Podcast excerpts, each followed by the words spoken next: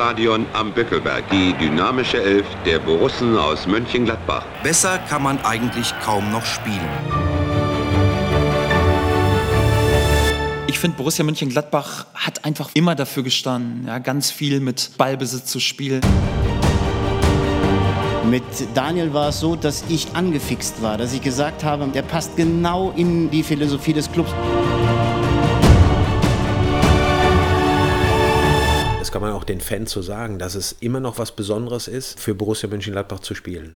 Kinder, Derby-Sieger Mönchengladbach, welch wehendes Glück auf die Schatten meiner Lenden dieses Spiel doch gestern warf. Ähm, ich bin hin und weg, ich bin fasziniert ähm, von diesem Gefühl, nach drei schmachvollen Niederlagen endlich wieder ähm, ja, sich als Derby-Sieger fühlen zu dürfen, nennen zu dürfen, mit diesem erhobenen Haupt jetzt in den Montag gestartet zu sein. Äh, das macht einen doch äh, wahnsinnig glücklich und stolz und auch die Art und Weise, wie es gestern lief, ist wirklich äh, ganz fabelhaft, ganz grandios. Großen, großen Dank ähm, an die Mannschaft, ähm, an, an die sportlich Verantwortlichen, die das möglich gemacht haben, gestern so einen tollen Nachmittag zu erleben.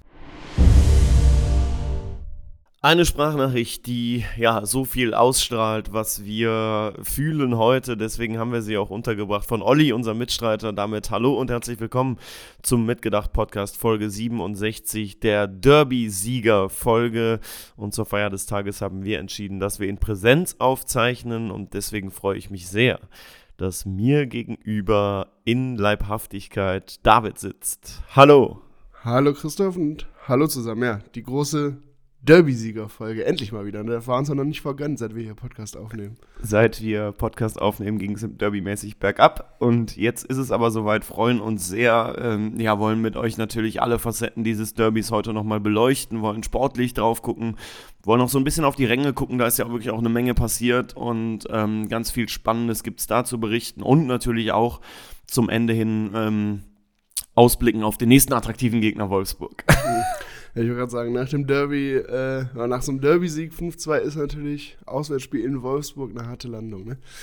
Vor allem, was ja auch schade ist, aus Fansicht, dass es ja das einzige 15:30 Samstagsspiel mal wieder ist. Und das dann in Wolfsburg, naja. Wobei, okay, äh, Zugtour finde ich, das passt schon. Also, das kann man, kann man ganz gut machen, aber ist jetzt natürlich von der Attraktivität her äh, eher Abstiegskampf, äh, wenn man sich die 18er-Tabelle in der Bundesliga anschaut. Äh, ja, aber schauen wir eben aufs Derby und vielleicht erstmal so unsere äh, subjektive Sicht, ja, eine komplett äh, andere Gefühlslage als noch letzte Woche, als äh, äh, waren wir natürlich traurig, David, weil du nicht da warst in erster Linie. Ne? Äh, zweites Ding aber auch eben nach einem 1-5. Ähm, ja, wie siehst du es heute so? Ähm, wie ist deine Gefühlslage nach diesem Sieg? Erstmal würde ich sagen, erleichtert, weil ich habe ja gerade schon gesagt, äh, wir konnten noch nie nach einem Derby-Sieg einen Podcast aufnehmen.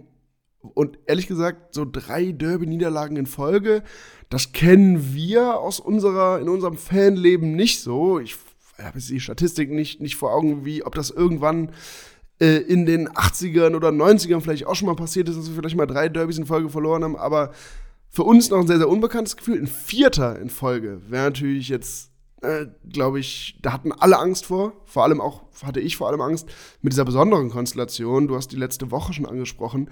In der Situation, die eigentlich gut gelaufen ist, so die letzten Wochen und so, verlierst du dann einigermaßen unerklärlich 1-5 in Bremen.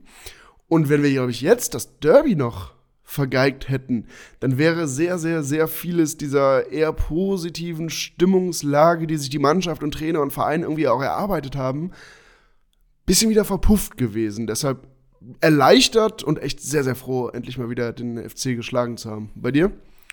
Ja, also mir geht's heute sehr, sehr gut. Äh, ein Strahlen im Gesicht, äh, doch den ein oder anderen Kölner Kollegen auch im äh, Freundesbekanntenkreis und muss sagen, äh, ich habe mich sehr zurückgehalten mit irgendwelchen Nachrichten an FC-Fans, weil ich finde nichts nerviger. Äh, in den letzten Jahren kam das von Kölner Seite immer wieder aus dem Nichts nach so einem Derby dann irgendwelche Dinge auf einmal.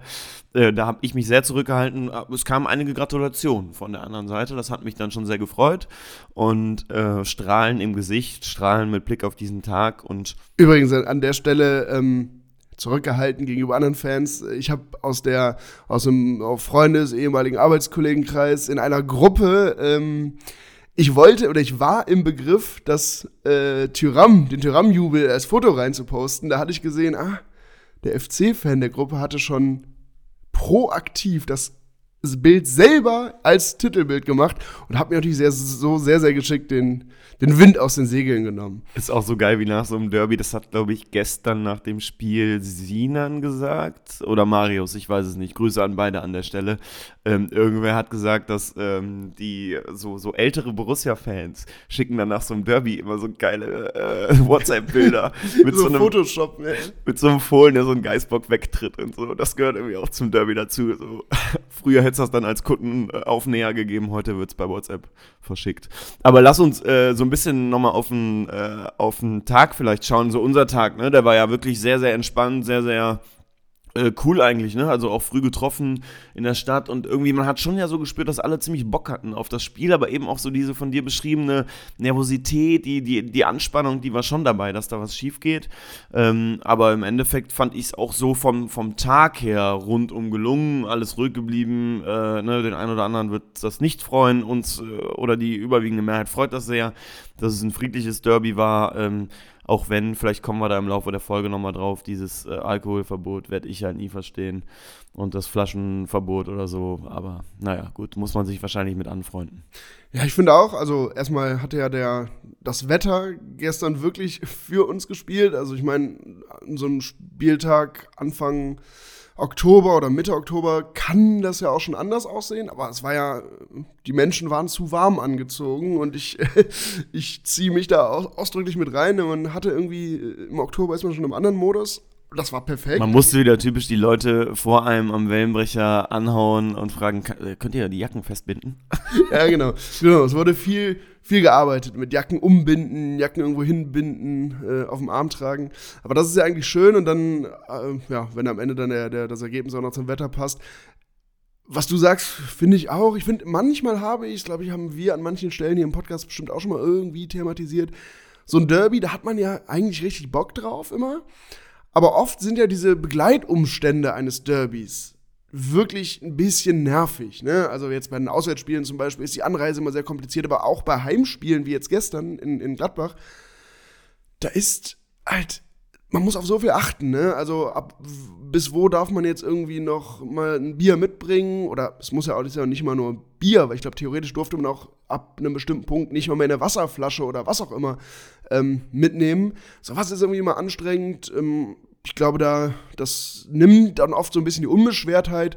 Wobei, gestern, finde ich, ging es dann eben wegen dieses guten Wetters. Das macht es dann eben möglich, sich nochmal irgendwo draußen zu treffen und außerhalb dieser Bannmeile, nenne ich sie mal, vielleicht noch gemeinsam nett zu stehen, ähm, Freundinnen und Freunden Bier zu trinken. Aber eigentlich ist der Derby-Tag ja auch schon vor dem Spiel sehr, sehr gut gelaufen. Ja, wobei, jetzt muss man, wenn wir jetzt eh beim Thema sind, kommen, dann können wir das noch kurz abschließen. Also ich verstehe es halt nicht, ne? Du hast halt dann am Hockeypark wird Bier ausgeschenkt, am Fanhaus wird Bier ausgeschenkt, was in unmittelbarer Stadionnähe ist. Äh, und dann, also was ist die Begründung dahinter? Also ich weiß, was die Begründung ist. Die Begründung ist, dass man irgendwie äh, Aggressivität und Aggressionspotenzial rausnehmen will, indem es dann in, in der Nordkurve eben kein Bier gibt. Aber ganz ehrlich, dann kommen die Leute halt schon angeschossen zum Stadion. Also das finde ich halt irgendwie, und ich, jetzt habe ich auch, haben wir gestern intensiv dann so im Freundeskreis darüber diskutiert. Also in Köln, das war jetzt so eine, so eine halbgare Info, ich hoffe, die stimmt, wenn ich die jetzt hier verbreite. Ähm, Gibt es wohl in der Heimkurve Bier mit Alkohol beim Derby, halt nur im Auswärtsblock nicht. Ähm, ja, dann kannst du dir, wie gesagt, du kannst ja schon richtig äh, angelötet, sage ich mal, zum Stadion kommen. Ähm, möchte jetzt nicht sagen, dass uns das passiert ist, aber äh, vielleicht ist deswegen auch das Stimmungsloch zu erklären. ja, also ich finde, du sagst ja, du sagst ja vieles Richtige, also ohne das jetzt 100% überprüft zu haben oder überprüfen zu können, ob es dann äh, in Köln im gesamten Stadion nur im Gästeblock bei Derbys kein Alkohol gibt. Aber das ist ja, das muss man auch natürlich dazu sagen, da kann natürlich der Verein oder die Vereine können da, glaube ich, relativ wenig zu. Ich glaube, das hat auch was mit der Stadt zu tun. Die Stadt bestimmt das oder das Ordnungsamt oder wer genau auch immer. Aber ich gebe dir total recht, wer sich so ein bisschen mit Fußball, Fußballfans und so Dynamiken an Spieltagen auskennt, der wird eigentlich wissen, dass so ein Alkoholverbot dann relativ wenig bringt, weil, also, wie es oft so ist, die Leute, die es wirklich drauf anlegen, die Teile der Fans, die ähm, machen das sowieso häufig nicht unbedingt, weil sie alkoholisiert sind, sondern weil das vorher geplant ist, machen das vielleicht auch außerhalb des Stadions ähm, und die, die es nicht suchen, und wo man dann sagen würde, ja, natürlich, wenn jetzt irgendwie dieses klassische Beispiel Kneipenschlägereien und so, Alkohol ist natürlich irgendwie eine Droge, die dann aggressiv macht, aber so weit kommt es ja gerade in so einem Derby gar nicht mit einer unfassbar strikten Fantrennung. Also selbst wenn jetzt jemand in der Nordkurve gestern ausnahmsweise aus heiterem Himmel mal auf die Idee kommt, aggressiv werden zu wollen gegenüber irgendwie Kölnerinnen und Kölnern, er könnte das ja gar nicht. Da bringt er so ein Alkoholverbot im Stadion vor allem nur nichts, weil du sagst ja auch, wer es unbedingt drauf anlegt, kann auch vor dem Spiel genug getrunken haben, dass er dann da die Kontrolle verliert. Vielleicht gesangstechnisch kommen wir in der Folge auch nochmal drauf, dass das vielleicht dann auch ein Befeuerer ist, aber gut, das, ähm, das dann später. Lass uns starten mit dem Blick aufs Sportliche. Ähm, an der Stelle nochmal ein ganz, ganz riesiger Dank an so viel Input von euch da draußen. Ich wiederhole mich äh, an der Stelle gerne, weil es einfach äh, stimmt und ihr das grandios macht. Schön auch, ich äh, stand gestern äh, vor der Nordkurve, habe noch auf euch gewartet und äh, weil ich schon mal ein bisschen vorgegangen bin, äh, ging eine Hörerin an mir vorbei und hat gesagt, cooler Podcast, äh, freut einen dann auch sehr. Liebe Grüße unbekannterweise an der Stelle. Sorry, ich war etwas perplex in dem Moment, habe nicht direkt reagiert. Also hat sie dich an der Stimme erkannt? Ja, ich weiß, ich habe nichts gesagt. Es muss so. äh, andere Gründe gehabt haben, keine Ahnung. Äh, aber wie gesagt, äh, Grüße an der Stelle. Ähm, und wir haben auch wieder einige Sprachnachrichten bekommen ähm, von äh, ganz, ganz vielen Leuten. Wir haben uns diesmal für den sportlichen Part entschieden für Yannick, Justin und Benny. Bitteschön. Ja, erstmal, was für ein geiles, herrliches, schönes Gefühl, wieder einen Derby-Sieg zu haben. Ähm, mit dem Endergebnis auch noch. Ich glaube, so können wir alles schön die Woche ausklingen lassen und nächste Woche äh, ab morgen in die Woche gehen und äh, die Arbeitskollegen ärgern. Was ich sagen muss, insgesamt ist es für mich nach vorne immer noch irgendwie zu schleppend. Ähm, es hat sich noch nicht so richtig gefunden. Ähm, da muss auf jeden Fall noch mehr kommen und ja, was man jetzt auch ganz klar sagen muss, an alle bleibt auf dem Boden. Seht es realistisch, geht nicht ins Extreme jetzt. Wir haben Köln 5-2 weggehauen. Wir haben ein solides Spiel gemacht. Wir haben fünf Tore gemacht, haben schon verdient gewonnen, aber nächste Woche in Wolfsburg geht es weiter und das wird genauso schwer. Also einfach alles realistisch sehen, nicht ins Extreme reingehen und so können wir die Saison nur weiter angehen und ähm, ja, hoffentlich weiter viele Erfolge feiern. Derby-Sieg mit Farbenbeigeschmack, finde ich. Also, ähm, wenn die, glaube ich, äh, nicht mit zehn Mann das Spielfeld verlassen, äh, die Kölner, dann ähm, haben wir, glaube ich, ein Riesenproblem. Ähm, aufgrund dessen, da wir einfach nicht über Außen spielen. Ich verstehe halt nicht, warum wir jeden Angriff immer übers Zentrum drücken müssen und das Spiel nicht in die, in die Breite ziehen. Gerade wenn die Kölner in, äh, in Unterzahl sind, versuchen wir das Spiel immer noch durch die Mitte zu drücken. Äh, klar, ein paar äh, Spielzüge waren richtig geil rausgespielt. Ähm, wenn ich mich an das Tor von ähm, Benzibaini erinnere, überragend. Ähm, aber boah, es war schon echt nicht, also wirklich gar kein gutes Spiel von uns. Ähm, aber ich bin natürlich jetzt überglücklich. Ja, 5-2 Heimsieg gegen Köln, perfektes Wetter. So kann jeder Fußballsonntag ausschauen in Zukunft. Ähm, ich finde, dass die Mannschaft eine sehr, sehr gute Reaktion gezeigt hat, auch wenn uns der Spielverlauf natürlich wieder ein bisschen in die Karten gespielt hat. Elfmeter und dann gelb-rote Karte kurz vor der Pause, wie sagt man so schön, psychologisch wertvoll. Ich fand es trotzdem wichtig, dass Daniel Farke dieselbe Mannschaft, die es gegen Bremen verkackt hat, nochmal aufs Feld geschickt hat. Weil wir einfach unterm Strich einen fußballerischen Ansatz pflegen, der auf viel Ballbesitz aus ist.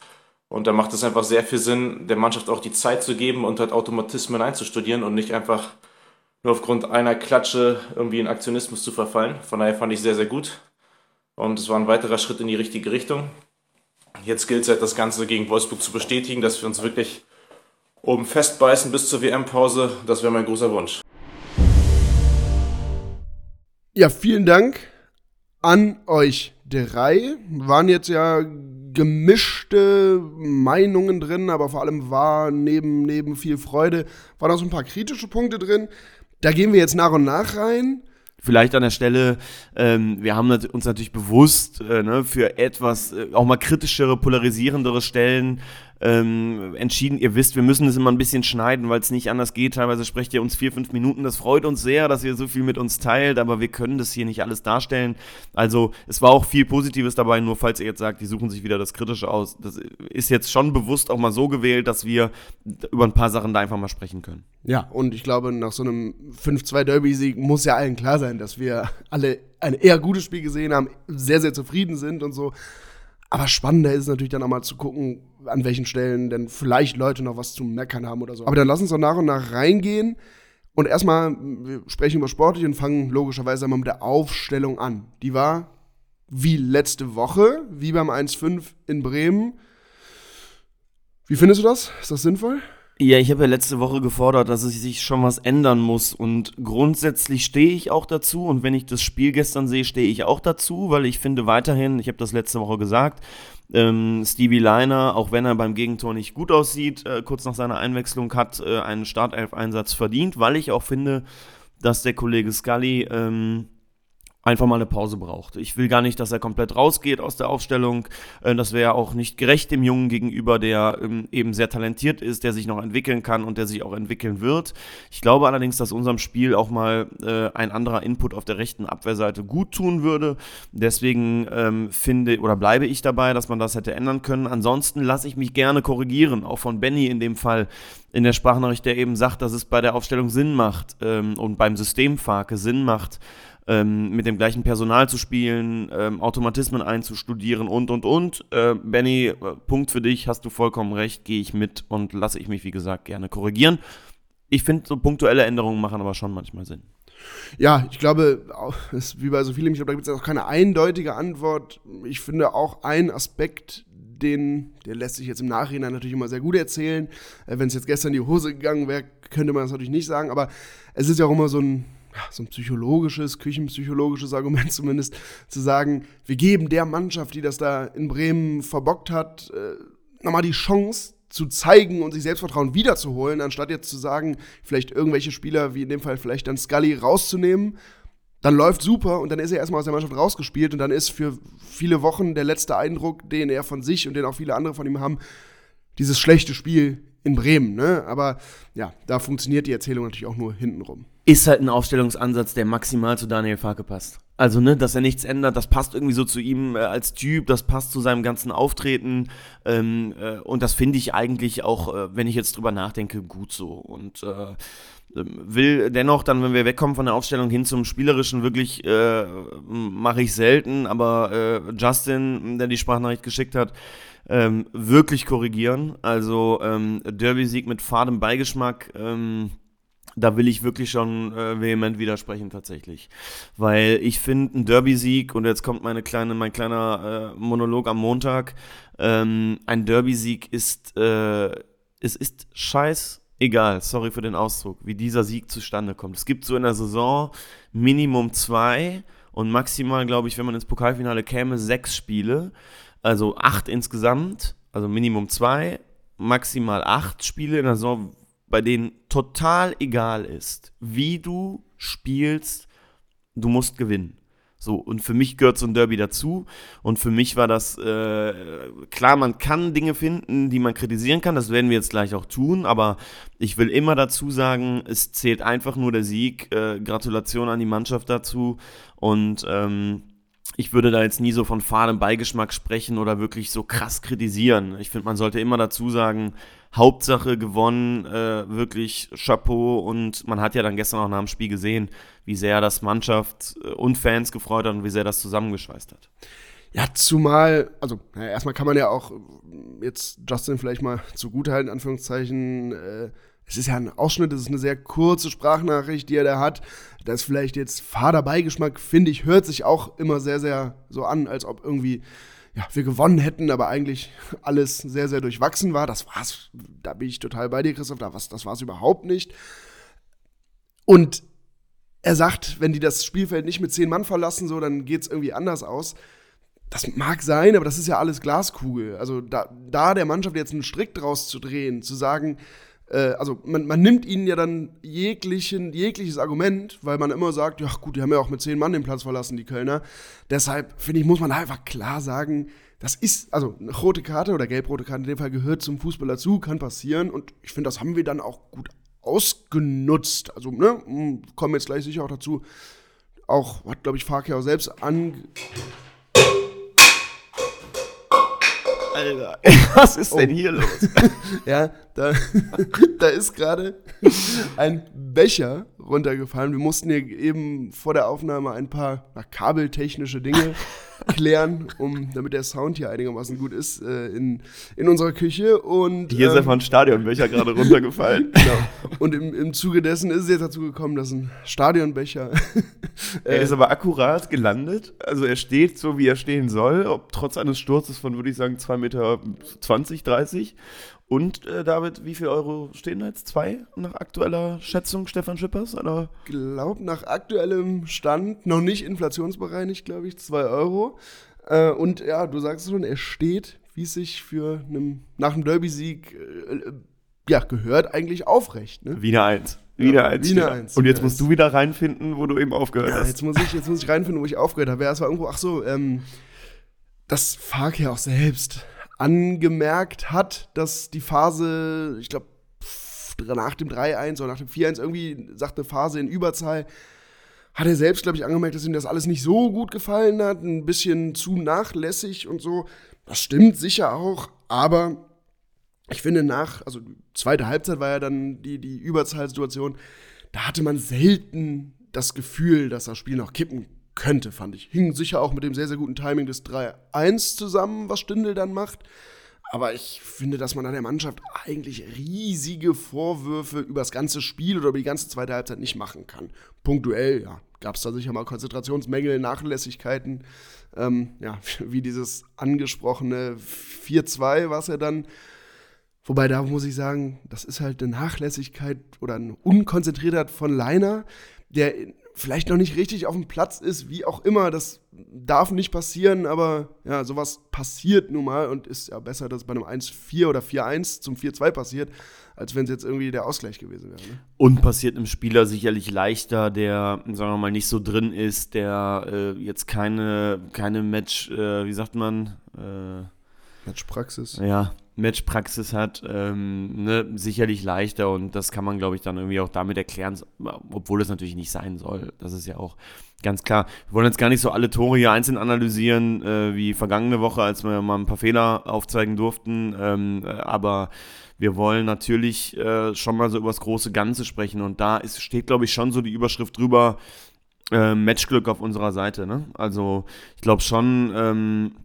dass wir äh, ja dieses dieses das Glück des Tüchtigen will ich jetzt mal ganz bewusst sagen, weil ich glaube wirklich, dass wir uns das erarbeitet haben ähm, mit einer sehr sehr konzentrierten und guten Leistung uns das eben verdient haben zu gewinnen ähm, und dann neben so sagen wir mal Außenfaktoren wie einer ja vollkommen dummen gelb-roten Karte, also ne, so zwei so ja glaube ich klaren Elfmetern, äh, können wir gleich auch nochmal drüber sprechen, ähm, aber eben auch so Sachen, die wir uns wirklich erarbeitet haben, wie das 3-1 eben, ne? was irgendwie unmittelbar nach der Pause fällt, äh, wo Lars Stindl sich einfach wirklich mal ein Herz schnappt und äh, dieser Torjubel, und wir haben es gestern schon auf seiner Seite kommentiert und ihm auch geschrieben, äh, persönlich, äh, an der Stelle nochmal an den Capitano gerichtet, was für ein geiler Torjubel ähm, dass er zur Kurve läuft, dass er immer auch dann die Fans im Sinn hat, äh, so wie wir ihn kennengelernt haben und kennenlernen durften.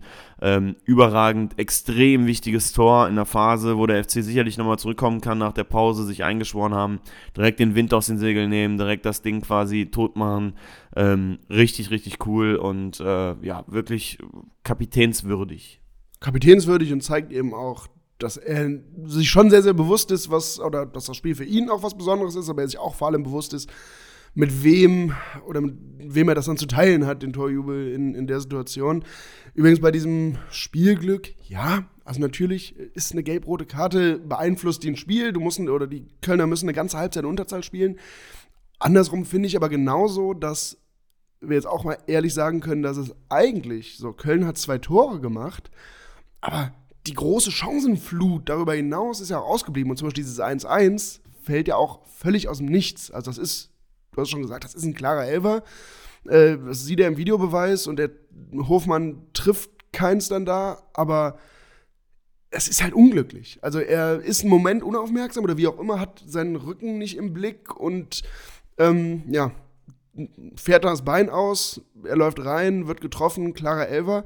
Ist aber ja kein erspieltes Tor oder so. Das ist eine super un unnötige, blöde Situation, die, wenn sie im Mittelfeld passiert, ne, offensichtlich überhaupt keine Relevanz hat. Im Strafraum ist es dann eben ein Elfer, dann steht es 1-1. Und ich finde, da muss man der Mannschaft schon lassen. Im letzten Jahr ja, wäre es sicherlich kritischer gewesen und vor allem, und das finde ich, halten wir oder sollten wir der Mannschaft auch zugute halten jetzt in der aktuellen Phase, Mental war das Spiel sicher nicht leicht gestern, weil ich glaube, die Mannschaft, das, was ich hier einleitend gesagt habe, dass die Stimmung bei einer Derby-Niederlage auch sicher ein bisschen hätte wieder kippen können, das war der Mannschaft nach diesem 1 zu 5, nochmal, glaube ich, auch selbst sehr, sehr bewusst. Und den, der Mannschaft war genauso bewusst, wie denn die letzten Derbys gelaufen sind und auch wie das bei uns Fans so ankam. Deshalb glaube ich, dass sie in der Situation, als dann dieses schnelle 1-1 fiel, da war ich zum Beispiel auch erstmal so, war für mich echt ein Tiefschlag, wo ich so, das kann doch nicht sein, jetzt machst du immer aus der Standard endlich ein wichtiges 1-0 und gefühlt eine Sekunde später kriegst du so einen dummen Elfer hinten nach dem Videobeweis und es ist alles wieder auf Null gestellt.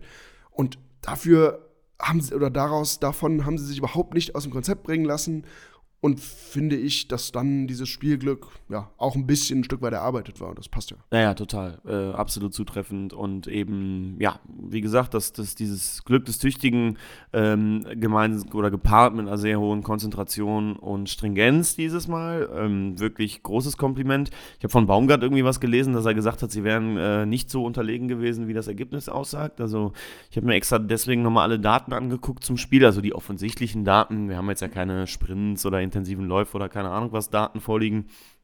Aber da äh, stimmt, hat er recht, sind sie in einigen Statistiken überlegen. Also mehr Fouls gespielt, mehr gelbe Karten, mehr Fehlpässe. Glückwunsch. Ja, ich würde sagen, unserem, unserem guten Freund Steffen Baumgart kann man da dann eigentlich nur sagen, dass das vielleicht stimmt, weil sie hätten eben auch sechs, sieben Stück bekommen können, wenn jetzt vielleicht Thuram an einer Stelle da, ich glaube, als es 3-1 steht, äh, kann er bei diesem Querpass rein das 4-1 machen und so. Ha, gut, aber ich glaube, das ist so ein bisschen ja, das, was Trainer eben sagen. Übrigens zu äh, Steffen Baumgart äh, habe ich einen, diesen sehr witzigen Tweet. Ich glaube, es war wieder Jeff Stresser, äh, der, der die Mütze von Steffen, oder eine, nicht, nicht die Mütze von Steffen Baumgart wirklich, aber eine Mütze, so eine Schiebermütze, die so auf dem Boden lag und dann ratet mal, äh, wen ich gerade auf offener Straße getroffen habe oder so. Übrigens müssen wir jetzt natürlich in den Kontext setzen, natürlich ist das ein Witz, ne? das, ist, das nicht, soll jetzt keine Aufforderung zur Gewalt oder so, aber das fand ich irgendwie einen sehr, sehr lustigen Tweet von ihm. Und ich glaube, damit ist, glaube ich, zu Steffen Baumgart auch alles gesagt. Ja, pass auf, eine Sache will ich noch sagen. Ich habe ihn gestern tatsächlich in meinem Spiel ähm, gelobt für eine Szene, als er irgendwie sich den eigenen Spieler packt an der Außenlinie und der quasi hingele äh, sich, sich hingelegt hat und einen Foul schinden wollte, den hochgezogen hat und den weggeschubst hat wieder aufs Spielfeld, nach dem Motto, lauf weiter, Junge, und mach hier keinen, äh, da habe ich den Fehler gemacht, ihn zu loben. Ich sag mal, das kam jetzt im Umfeld im Block nicht so richtig gut an. Ja, das hat natürlich direkt zum offenen Disput geführt, äh, vielleicht auch mit mir, äh, weil ich dann gesagt habe, also ja, ich glaube, da, da ist, wenn man das dann nüchtern betrachtet oder wenn man die Borussia-Fanbrille abnimmt, glaube ich, muss man ehrlich sagen, klar, wenn, wenn das jetzt ein Gladbach-Trainer wäre, hätte ich diese Geste wahrscheinlich auch gefeiert. Da habe ich dann irgendwie gesagt, aber aufgrund meines Gesamteindrucks von Steffen Baumgart, ja, der Typ weiß doch genau, was er macht und das ist doch mehr eine Geste für die Kameras und so. Ja, ich glaube, da, da ist die Diskussion müßig, weil ich, weil ich natürlich weiß, dass, äh, wenn das ein, ein Borussia-Trainer macht, ich das sicher auch anders bewerte. Aber ich finde den Typen eben, ja, wahrscheinlich auch durch die Gladbach-Brille, aber irgendwie sehr, sehr unangenehm. Abschließend noch zwei Sachen, bevor wir dann so ein bisschen zur, zur Stimmung im Stadion überleiten und zu allem, was so aus Fansicht drumherum passiert ist. Ähm, Tyram-Jubel, wie denkst du darüber? Ja, ich finde es, also ich finde, es gehört zum Derby dazu. Ich finde es, also als Fan freut einen das total. Dann irgendwie gestern Abend, ich glaube in der ARD-Sportschau-Zusammenfassung oder so, war es dann, glaube ich, wurde es ein bisschen kritisch gesehen, unnötige Provokation und so ja, ich weiß nicht, ich, also ich verstehe diese Sichtweise, weil natürlich, auch wir haben eingangs gesagt, so ein Derby, da, wir wollen da auch nicht, dass da wirklich was passiert und dass es da wirklich zu, zu Ausschreitungen kommt, zu Verletzungen und so. Und natürlich ist das keine Geste, die an sich zur Befriedung beiträgt, aber ich finde, so ein Mindestmaß an ja, Neckereien untereinander, an Geste, an Emotionen muss in so einem Derby doch drin sein. Und dann so eine kleine Spitze am Ende, finde ich absolut, also aus Fansicht mega. Also, das ist ja im Grunde all, all, das, was wir als Fans uns immer wünschen und eigentlich, was man Fußballern ja auch immer vorwirft, dass sie das alles aus einer rein professionellen Ebene sehen und so. Und dann macht mal einer was anderes, greift so eine Geste auf und sendet damit ja eigentlich so ein Zeichen. Ich weiß schon, wie brisant das hier ist, an die Fans und an die Öffentlichkeit. Ja, und dann ist das irgendwie auch wieder kritisch zu sehen, ne? Ich find's auch mega geil. Also, hab ich richtig totgelacht, als dann irgendwie äh, bei uns im Blog relativ schnell nach dem Tor dann dieses Foto äh, von den Leuten zu Hause geschickt wurde. Also, ich find's, äh, find's richtig gut. Ja. Ähm, und, und, und man muss ja dann auch dazu sagen, es ist ja auch auf Kölner Seite dann ganz normal genommen worden. Also, er wird bestimmt da ein paar Gesten sich eingefangen haben und auch ein paar Sprüche, ob er die dann hörte oder nicht. Das gehört aber dann ja vielleicht auch dazu. Aber äh, da ist ja jetzt auch überhaupt keiner danach oder aufgrund dieses Jubels völlig über die Stränge geschlagen. Ja, und ich glaube, bei denen war letztes Jahr auch eine Fahne auf der, auf der Eckfahne und sie haben, ne, also das muss man dann auch irgendwie sportlich nehmen, finde ich. Ähm, letztes Ding noch, äh, natürlich ein richtig geiles Foto nachher ähm, von Chris Verheyen geschossen, Mannschaft mit Derby-Sieger-Banner vor der Kurve, Schals im Hintergrund, äh, viele Derby-Sieger-Schals endlich mal wieder sehen dürfen. Ich habe auch, war auch gestern zum ersten Mal seit Ewigkeiten wieder mit Schal im Stadion, in der Hoffnung, dass er um 17.20 Uhr nicht inaktuell äh, ist, war er dann auch nicht, der Derby-Sieger-Schal von damals sehr, sehr cool, auf jeden Fall. Cooles Bild, richtig, äh, ja, richtig Einheit gezeigt. Äh, sicherlich in der letzten Saison wäre sowas undenkbar gewesen. Und du hast den Derby-Siegerschal auch brav nur einmal ganz kurz rausgezeigt vor dem Spiel und sonst ihn immer in der Tasche gelassen, um eben das nicht, äh, nicht kaputt zu machen, das Momentum am Ende. Ne? Ja, sehr gut. Uns hat ja, hat ja auch geklappt, würde ich sagen. Aber dann haben wir doch eigentlich sehr gut übergeleitet mit diesem echt, finde ich mich auch, sehr, sehr schönen Bild, auch so vor der Nordkurve und auch dieses, auch da wieder so ein bisschen die Geste Dadurch, dass sie vor der Kurve mit dem Rücken zur Kurve stehen, ist das Derby-Siegerbanner natürlich in Richtung Gästefans, was einen ja als Fan oder als, als Borussia-Fan in dem Fall auch sehr, sehr freut und irgendwie eine, eine, schöne Geste ist. Ja, Grüße an der Stelle noch an Patrick Herrmann, der das Derby-Sieger-Banner dann kurz mal eingesteckt hatte, äh, nachdem es wieder eingerollt war und auf dem Weg schon in die Kabine war. Ich weiß nicht, ob man es für einen privaten äh, Partykeller nutzen wollte oder. ja, ein, ein Spaß am Rande. Spaßfolge Patrick Herrmann. Genau, ja. aber dann sind wir ja bei den Fans und bei Stimmen zur Stimmung. Da haben wir nämlich auch einige Eindrücke von euch äh, zu Hause bekommen. Sehr, sehr spannende, wie wir fanden. Deswegen machen wir das Thema auch mal ein bisschen größer, ähm, weil wir da auch klare Meinung zu haben. Ähm, Carsten, Josh und Lukas haben uns gesprochen und äh, ja, die hören wir uns jetzt mal an. Moin, liebes Mitgedacht-Team, hier spricht Carsten. Ja, ich muss sagen, ich bin noch komplett voller Euphorie. Besser gelaunt kann man an einem Montagmorgen, glaube ich, auf gar keinen Fall sein. Der einzige Kritikpunkt, den ich von gestern wirklich anbringen muss, ist, dass wir, finde ich, als Nordkurve unfassbar die zweite Halbzeit verschlafen haben.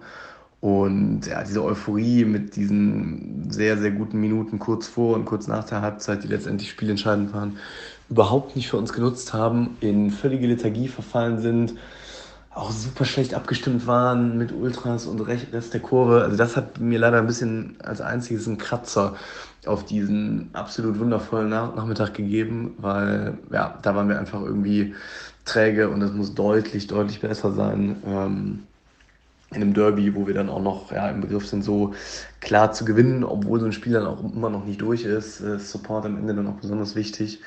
Ähm, das ist eben der einzige monierende Punkt, aber ich glaube, den kann man bei 5-2 auch schnell wegwischen und ja, wünsche ich einen bombastischen Start in die Woche. Macht's gut. Geiles Spiel heute von unseren Jungs, geiler Sieg, den jeder unbedingt gewollt hat. Alle Dinge wurden wahrscheinlich von anderen Leuten schon gesagt. Weigel für mich heute mit einem brutalen Spiel, dem hast du einfach angemerkt, dass der das Spiel unbedingt gewinnen will. Alle anderen Jungs wirklich brutal abgeliefert. Du wusstest und hast gemerkt, die wollen das heute unbedingt gewinnen und waren deswegen auch in jeder Phase des Spiels überlegen. Richtig, richtig geil. Schön anzusehen, hat richtig gut getan, mal wieder den Köln an den Mund zu stopfen. In Kombi mit allem, was da heute passiert ist, dem Tyram-Jubel, dem Fahnenklau alles, was heute gelaufen ist, die fünf Tore, einfach ein perfektes Fest. Stimmung eher mäßig, da geht mehr. Das weiß, glaube ich, die Nordkurve selber auch. Da hätte man heute gerade in der ersten Viertelstunde den Park einfach mehr anzünden können, um da richtiges Fest zu feiern und der Mannschaft auch in schwierigen Zeiten stärker zu helfen. Fand ich für ein Derby eher durchschnittlich tatsächlich. Da geht auf jeden Fall mehr. Das wissen die Leute da wahrscheinlich selber auch. Bisschen schade, aber trübt niemals das Ganze. Derby-Sieger, Derby-Sieger, hey, hey. Was ein grandioses Derby gestern. Ähm, trotz leichtem Kater ist die Laune bei mir immer noch ganz, ganz weit oben. Und ähm, auf alles das, was geil war gestern, von der Mannschaft, von den Toren etc., das werdet ihr sicherlich hervorragend wie immer äh, einordnen. Deswegen wollte ich und auch weil ihr das ja angekündigt hatte, zwei negative Punkte, die mir bei der Stimmung aufgefallen sind, loswerden, die mich etwas geärgert haben gestern. Nummer eins, ähm, die Ostgrade und auch die Südkurve, sie sind einfach tot. Da kam ja wirklich gar nichts dazu. Das war etwas schade, gerade bei dem Spiel, was abgebrannt worden ist. Da hätte ich mir auch da etwas mehr Unterstützung gewünscht. Punkt zwei, der mich geärgert hat, der ärgert mich jedes Jahr, ist der, ihr seid schwule Kölner Gesang. Sorry Leute, ähm, Schwule als Beleidigung zu benutzen, ist es nicht mehr angesagt. Auch an euch drei, vielen, vielen Dank. Ja, und da war jetzt ja auch so ein bisschen auch eine Kritik oder zumindest eine nicht ganz so euphorisierte Einordnung der Stimmung gestern bei. Muss ich sagen, also erstmal kann ich das verstehen, weil ich habe gestern auch ein paar Mal gerade in Hälfte 2 dann gedacht, wow, dafür, dass wir hier 4-1 führen oder am Ende 5-2 gewonnen haben. Nach dem Spiel fand ich es ja wiederum gut. Da ist dann vielleicht auch die Erleichterung weggefallen, aber gut, das ist dann dieses, diese Feierstimmung direkt danach. Aber in der zweiten Halbzeit habe ich auch manchmal gedacht, so super, super laut, wie man das vielleicht auch schon mal bei Derby-Siegen hatte, gerade auch auswärts, ist es irgendwie noch nicht.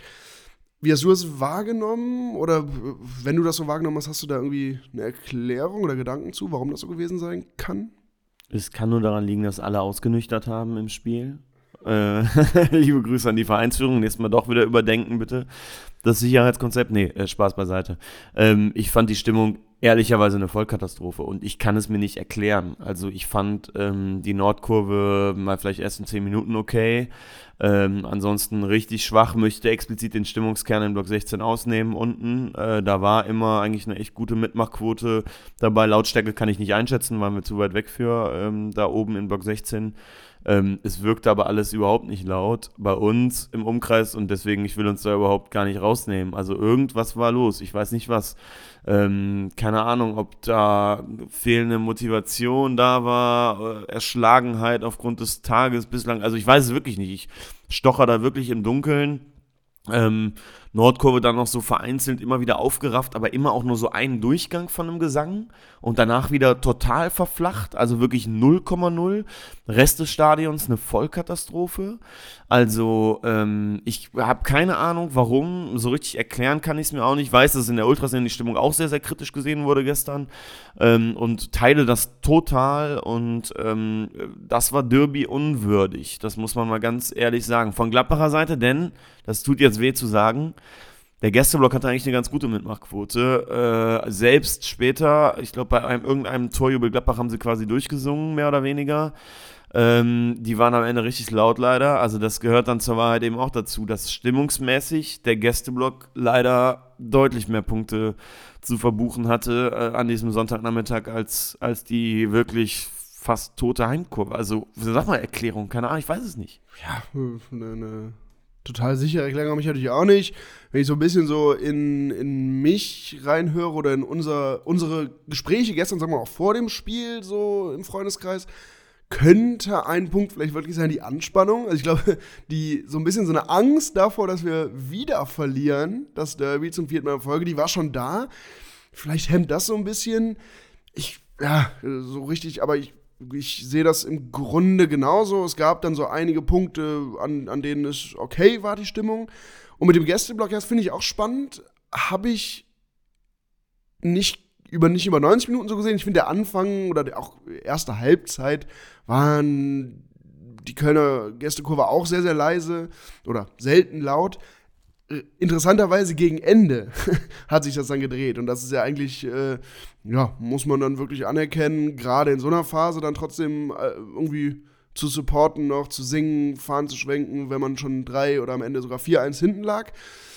Liegt aber bestimmt auch, würde ich sagen, jetzt zumindest im Vergleich zu uns.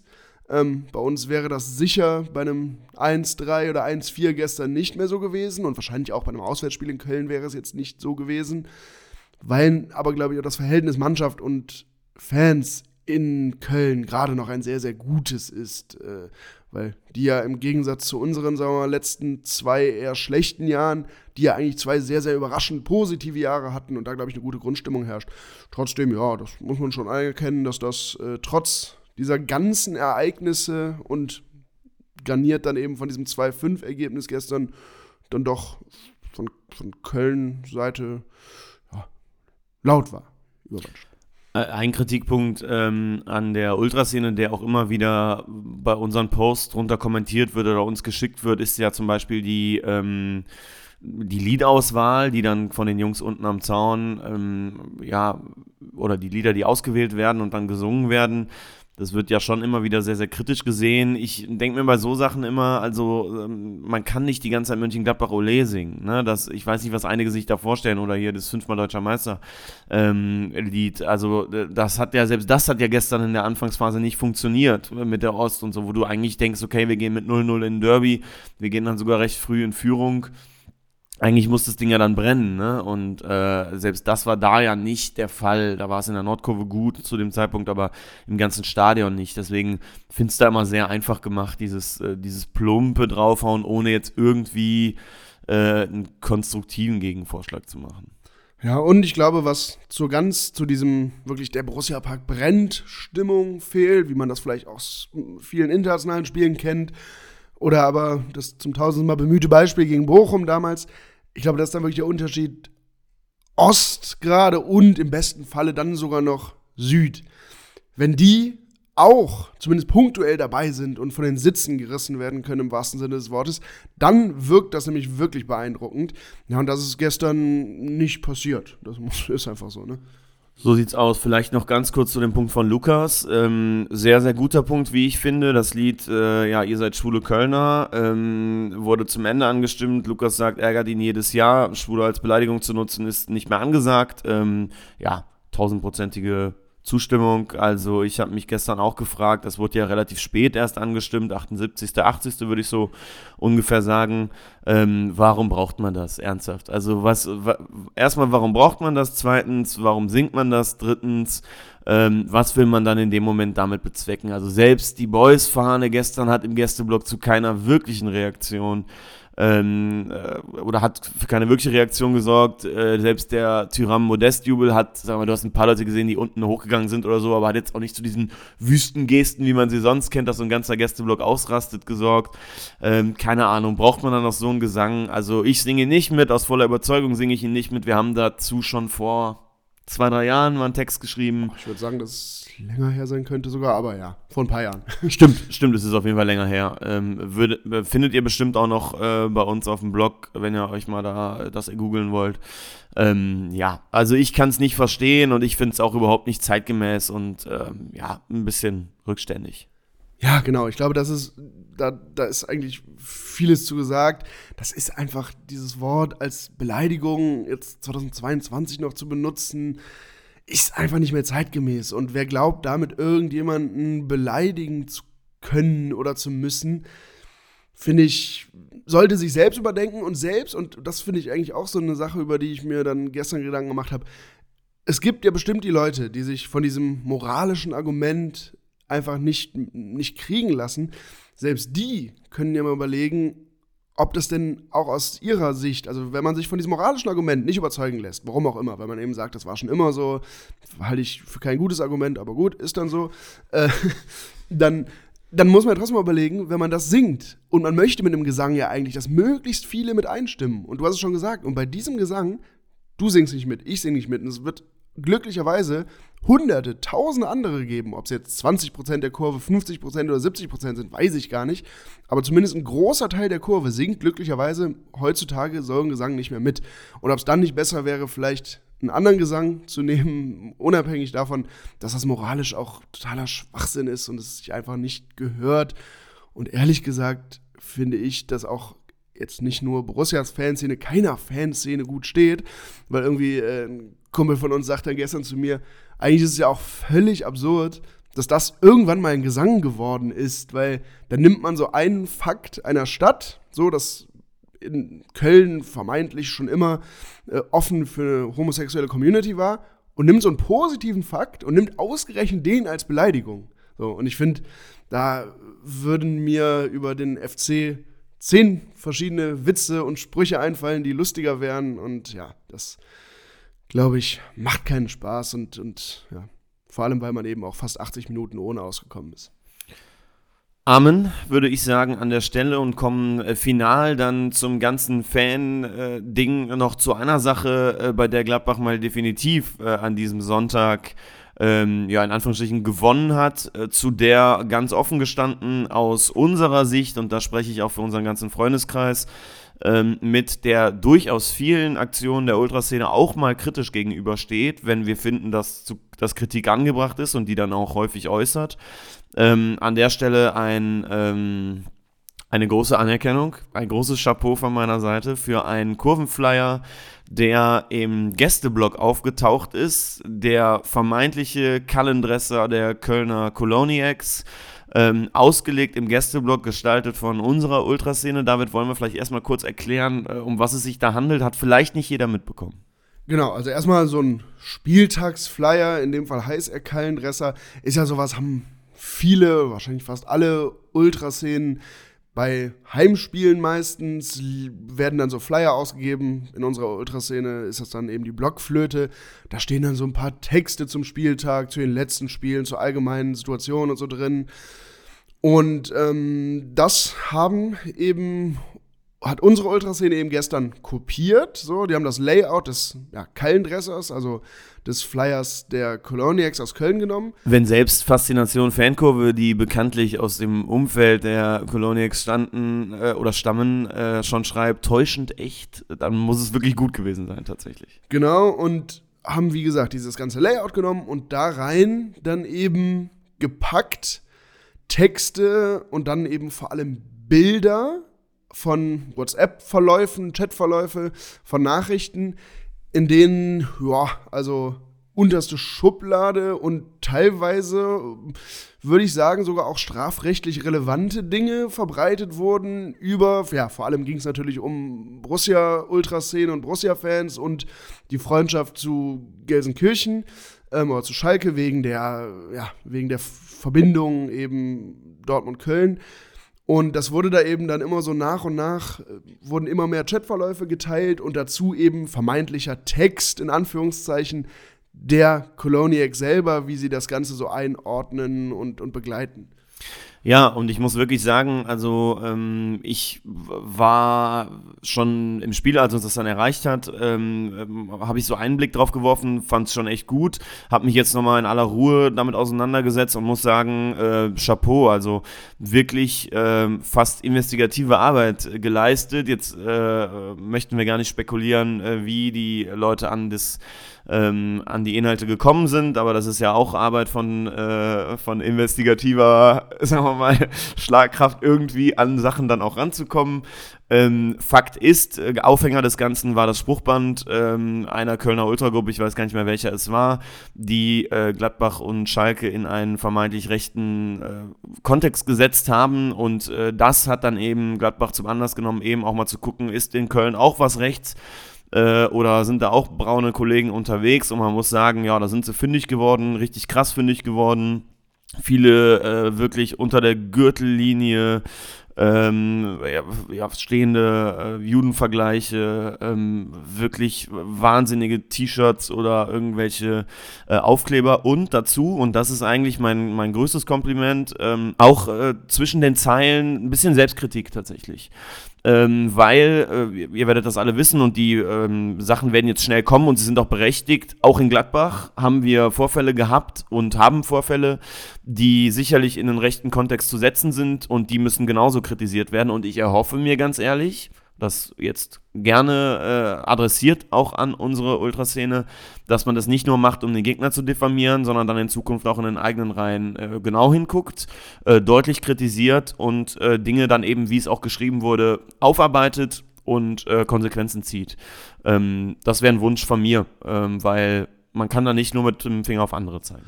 Total. Und besonders, das besonders Spannende oder Brisante an, diesem, an dieser Geschichte oder der Aufhänger des Ganzen ist ja, du sagtest ja einmal dieses Spruchband, was glaube ich, wo quasi ja, so ein bisschen die Gladbacher Fanszene oder die Gladbacher Ultraszene, vor allem Ultragruppen, ja, mit der Hitlerjugend verglichen wurden.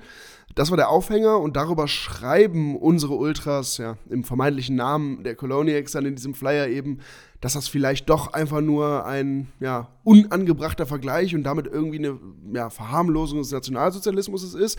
Und da finde ich, sagst du auch einen sehr guten Punkt, damit nimmt man ja vielleicht auch sich selbst hoffentlich für die Zukunft ein bisschen in die Pflicht, dass man eben schon weiß, dass nicht jeder Vergleich und jede Wortwahl immer super angebracht sind, auch wenn es nur verkürzte Spruchbänder sind. Und warum das Ganze in einem größeren Kontext ja noch so brisant ist, ist, dass, wenn man sich die Kölner Ultraszene mal anguckt, ja ausgerechnet diese Coloniacs, die da kopiert wurden, aus, ausdrücklich nur kopiert wurden, weil ich glaube, diese Nachrichten die da abgedruckt waren, waren gar nicht unbedingt oder eher selten sogar aus dem Colonics-Umfeld. Ich glaube gar nicht. Also wurde ja so klar darauf hingewiesen, dass es vor allen Dingen aus den Boys oder ehemaligen Boys und äh, Rascals ähm, äh, Umfeld kommt, der vermeintlichen Nachfolgergruppe. Genau, aber gerade dieser Flyer von dieser Gruppe, dass der eben kopiert wurde, die Colonics gelten ja eher als eine ja, linke, ähm, sehr politisch engagierte äh, und orientierte Ultragruppe in Köln. Und ähm, ja, deshalb glaube ich, ist, wird das auch intern bestimmt da, ja, der ein oder andere mal aufhorchen, weil da ja auch, wenn man sich diese ganzen Nachrichten dann anschaut oder diese, diese Screenshots, da ja auch intern äh, sehr, sehr viele Beleidigungen innerhalb der Kölner Ultraszene gefallen sind in geschlossenen Chats und auch die alle natürlich völlig unter der Gürtellinie und wirklich, habe ich glaube ich eben schon mal gesagt, jetzt ohne dass ich das abschließend beurteilen kann, aber zumindest dass ich, also an vielen Stellen dachte ich, ui, das ist jetzt nicht mehr nur einfach nur geschmacklos, sondern würde ich sagen, wenn das irgendwie Polizei in die Finger bekommen würde mit Klarnamen, dann wird da wahrscheinlich zumindest mal ermittelt werden und auch völlig zu Recht. Jetzt äh, sei zum, zur Vollständigkeit noch gesagt, dass wir natürlich nicht überprüfen können oder konnten, ob das wirklich äh, echte Chatverläufe sind. Es gibt aber sehr, sehr viele Anhaltspunkte und Informationen, die auch an uns herangetragen wurden, dass das echt ist und ja, kann man sich ja auch nur wünschen, dass in der Kölner Ultraszene dann mal darüber nachgedacht wird, ob man dann immer nur mit dem Finger auf andere zeigt oder erstmal vor der eigenen Haustür kehrt. Soll ja auch generell eigentlich immer die erste und beste äh, Variante und Gelegenheit sein, dass man erstmal bei sich selbst guckt, ehe man dann auf andere zeigt. So ist es, ja. Natürlich, äh, abschließend können wir so ein Echtheitsgehalt nicht überprüfen, aber es gibt, auch wenn man sich die durchliest, sehr viele Anspielungen oder so oder auch Insider, die da gedroppt werden in diesen Chats, wo man schon davon ausgehen kann, ähm, dass zumindest große Teile dessen auch authentisch sind. Ähm, aber ja, und trotzdem, und das kann man ja dann auch der Fair Fairness halber dazu sagen, äh, dieses ganze Engagement, wenn wir jetzt eben über die Colonials gesprochen haben, das muss man deswegen ja nicht in Frage stellen. Es zeigt eben nur, und ja, das ist dann so ein bisschen sehr investigative Charakter, der sicher auch ein wenig, äh, muss man auch ehrlich sein, Rachecharakter unserer Ultraszene hat. Ähm, das ist ja das Spannende daran, dass man eben sieht, dass es sowas auch in einer solchen Fanszene gibt. In Klammern, vermutlich gibt es das auch in sehr, sehr vielen anderen Fanszenen, macht es aber natürlich kein Stück besser. Und dann auch wirklich ganz final, äh, es ist ja doch schön zu sehen, dass man sich nicht immer irgendwie auf die Mappe hauen muss, Autos verfolgen muss, äh, strafrechtlich relevante Dinge tun muss, um äh, dem Gegner auch mal zu zeigen, dass nicht alles bei ihm glatt läuft oder sich unbedingt direkt aufs Maul hauen muss, sondern dass es auch solche Derby-Aktionen gibt, die wirklich nochmal echt gut sind, gelungen sind und äh, ja, ihr werdet das finden, wenn ihr den Inhalt irgendwie nochmal ähm, äh, lesen wollt. Das gibt es, glaube ich, mittlerweile im Internet äh, überall zu finden oder zu ergoogeln. Ähm, ja, macht das mal, beschäftigt euch damit. Ich bin übrigens auch gespannt, ob es darauf vielleicht auch nochmal eine, eine Berichterstattung jetzt von jetzt nicht nur Fanmedien gibt, so ein bisschen darüber hinaus, ob das irgendjemand aufgreift.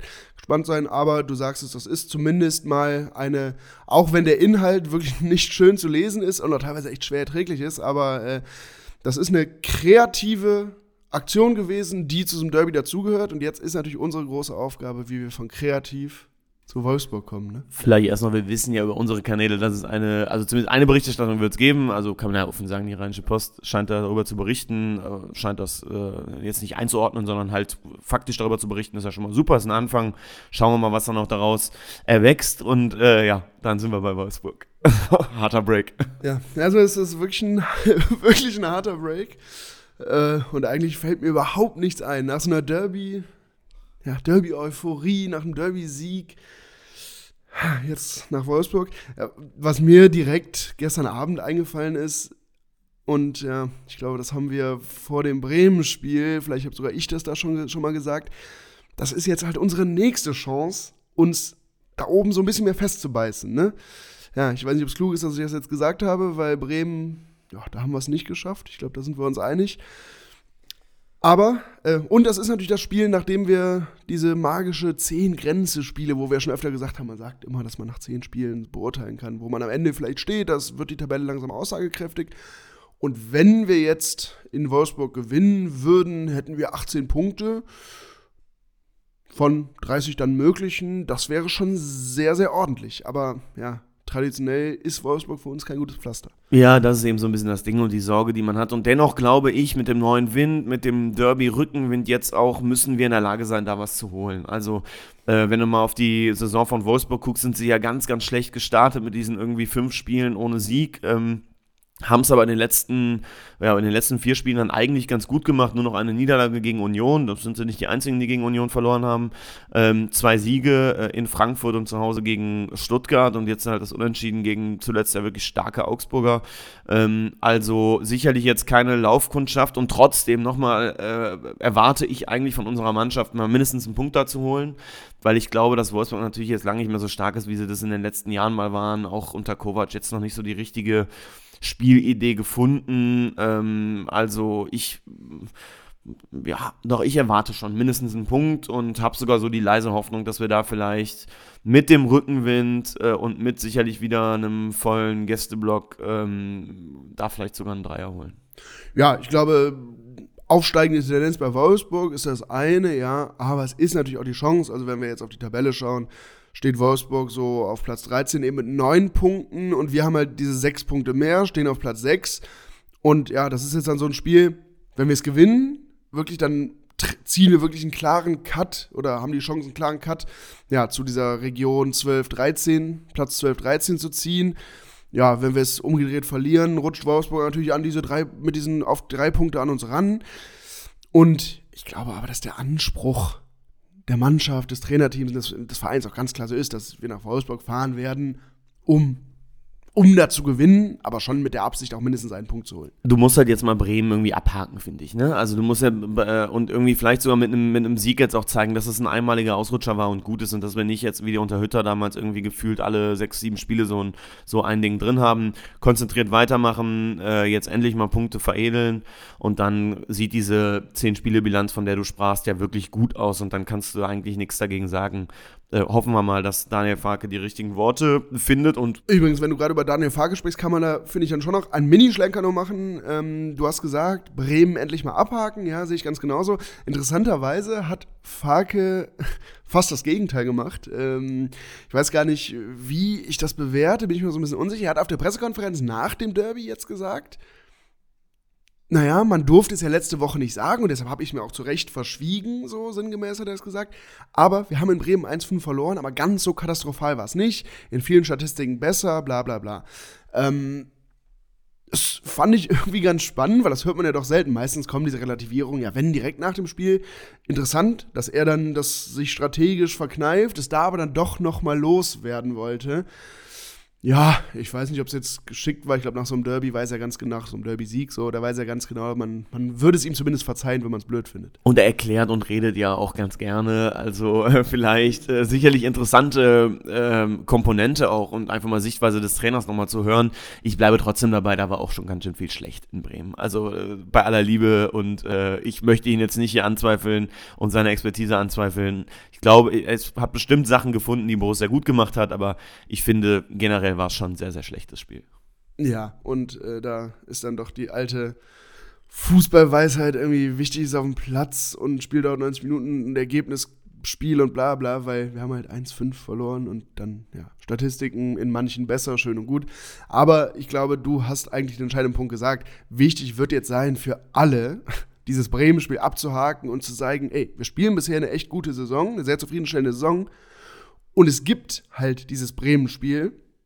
Passiert, aber wir haben danach die richtige Reaktion gezeigt und haben sogar auch im übernächsten Spiel gezeigt, dass wir auch auswärts weiterhin präsent sind und jetzt die, die Punkte, äh, die wir gegen Köln geholt haben, diese zumindest aus Fansicht waren das ja sechs Punkte, dass wir die jetzt aber auch wirklich auch in der ja, regulären Tabelle veredeln und uns da oben festbeißen.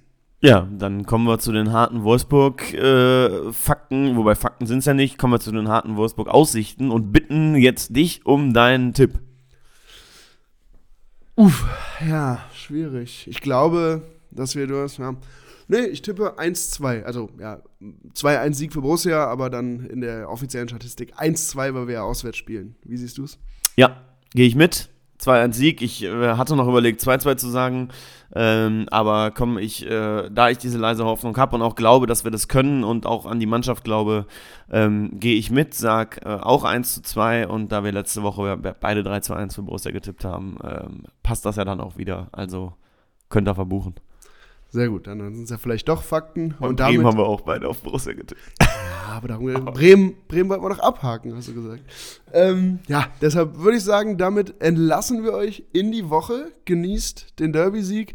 Wenn ihr die Chance habt, lasst ruhig nochmal einen Spruch los gegenüber anderen FC-Fans und dann hören wir uns nächsten Montag. Denkt an alle Hinweise wie immer, teilt die Folge, ähm, ne, teilt unseren Podcast und wenn ihr Bock habt, uns zu unterstützen, dann seid bei Patreon dabei. Alles Gute euch, genießt es, behaltet euch das Derby-Sieger-Lächeln bei und wir hören uns. Ciao. Bis dann.